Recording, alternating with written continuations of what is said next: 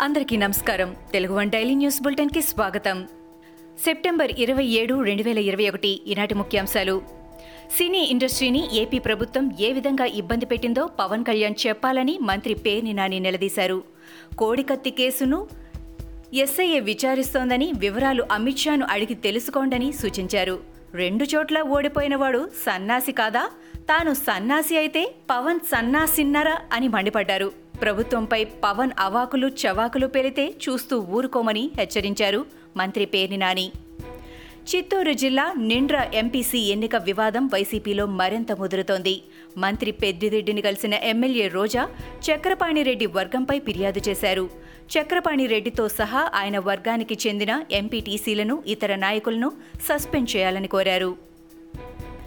ముఖ్యమంత్రి కేసీఆర్ కాళ్ళు మొక్కైనా హుజూరాబాద్ నియోజకవర్గానికి ఐదు వేల డబుల్ బెడ్రూమ్ ఇళ్ళు తీసుకువస్తామని మంత్రి హరీష్ రావు హామీ ఇచ్చారు. జమ్మికుంటలో కుమ్మరి కులస్తుల ఆశీర్వాద సభలో పాల్గొన్నారు. టీఆర్ఎస్ అభ్యర్థి గెల్లు శ్రీనివాసును గెలిపించుకుంటే నియోజకవర్గం అన్ని విధాల అభివృద్ధి చెందుతుందని అన్నారు. సీఎం జగన్ అక్రమాస్తుల కేసుపై సీబీఐ ఈడీ కోర్టులో విచారణ జరిగింది. దాల్మియా కేసులో హాజరు కానందున ఐఏఎస్ శ్రీలక్ష్మికి ఇప్పటికీ నాన్ బెయిలబుల్ వారెంట్ జారీ కాగా తాజాగా పెన్నా కేసులో సీబీఐ కోర్టుకు జి. వెంకట్రామిరెడ్డి హాజరయ్యారు. జగన్ విజయసాయిరెడ్డి పిటిషన్లపై కౌంటర్లకు సీబీఐ ఈడీ గడువు కోరింది. జగన్ సర్కారుపై విశాఖ శారదా పీఠాధిపతి స్వరూపానందేంద్ర సరస్వతి ఆగ్రహం వ్యక్తం చేశారు. బ్రాహ్మణ కార్పొరేషన్ను బీసీ సంక్షేమ శాఖలో కలపాలన్న ప్రభుత్వ నిర్ణయం సరైంది కాదని స్వరూపానందేంద్ర సరస్వతి భావిస్తున్నట్లు శారదా పీఠం ఓ ప్రకటనలో తెలిపింది. అటు వైసీపీ ప్రభుత్వం బ్రాహ్మణులపై కక్ష సాధింపు చర్యలకు పాల్పడుతోందని రాష్ట్ర బ్రాహ్మణ కార్పొరేషన్ మాజీ చైర్మన్ వేమూరి ఆనంద సూర్య మండిపడ్డారు. జీవో నూట మూడు ద్వారా బ్రాహ్మణులకు ద్రోహం చేయటమే కాక బీసీలకు బ్రాహ్మణులకు మధ్య గొడవలు సృష్టించేలా వైసీపీ ప్రభుత్వం వ్యవహరిస్తోందని అన్నారు.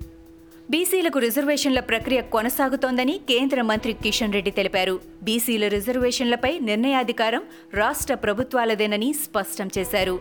బీసీ కమిషన్కు చట్టబద్ధత కల్పించాలనే బీసీ సంఘాల డిమాండ్ను గౌరవించిన వ్యక్తి ప్రధాని మోడీ అని కొనియాడారు. యాభై శాతం రిజర్వేషన్లు మహిళల హక్కు అని సీజేఐ ఎన్వి రమణ స్పష్టం చేశారు. మహిళలకు సంబంధించిన న్యాయపరమైన డిమాండ్లకు తన మద్దతు ఉంటుందని ఆయన ప్రకటించారు.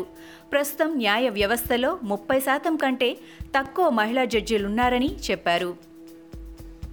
వాయువ్య పశ్చిమ మధ్య బంగాళాఖాతంలో గులాబ్ తుఫాన్ కొనసాగుతోంది. అర్ధరాత్రి కళింగపట్నం గోపాల్పూర్ మధ్య తీరం దాటే అవకాశముంది. ఉత్తరాంధ్రలో పలుచోట్ల విస్తారంగా వర్షాలు పడే అవకాశముందని వాతావరణ శాఖ అధికారులు వెల్లడించారు. శ్రీకాకుళం జిల్లాలో డెబ్బై ఐదు పునరావాస కేంద్రాలను ఏర్పాటు చేశారు. శ్రీకాకుళం జిల్లా పలాస నియోజకవర్గం మంచినీళ్ళపేటకు చెందిన ఆరుగురు మత్స్యకారులు గల్లంతయ్యారు.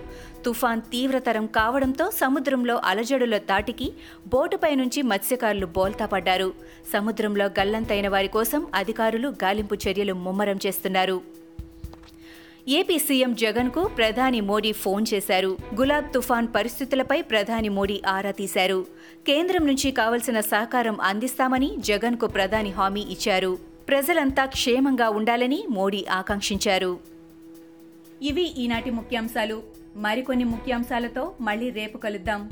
ఈ షోని క్రమం తప్పకుండా వినాలనుకుంటే మీరు ఈ షో వింటున్న ప్లాట్ఫామ్లో కానీ లేదా Google podcast Apple podcast Gaana మరియు ఏ ఇతర పాడ్కాస్ట్ యాప్లోనైనా సెర్చ్ చేసి సబ్స్క్రైబ్ అవ్వండి. కొత్త ఎపిసోడ్ వచ్చినప్పుడు మీకు అప్డేట్ వస్తుంది. అంతవరకు సెలవు. నమస్కారం.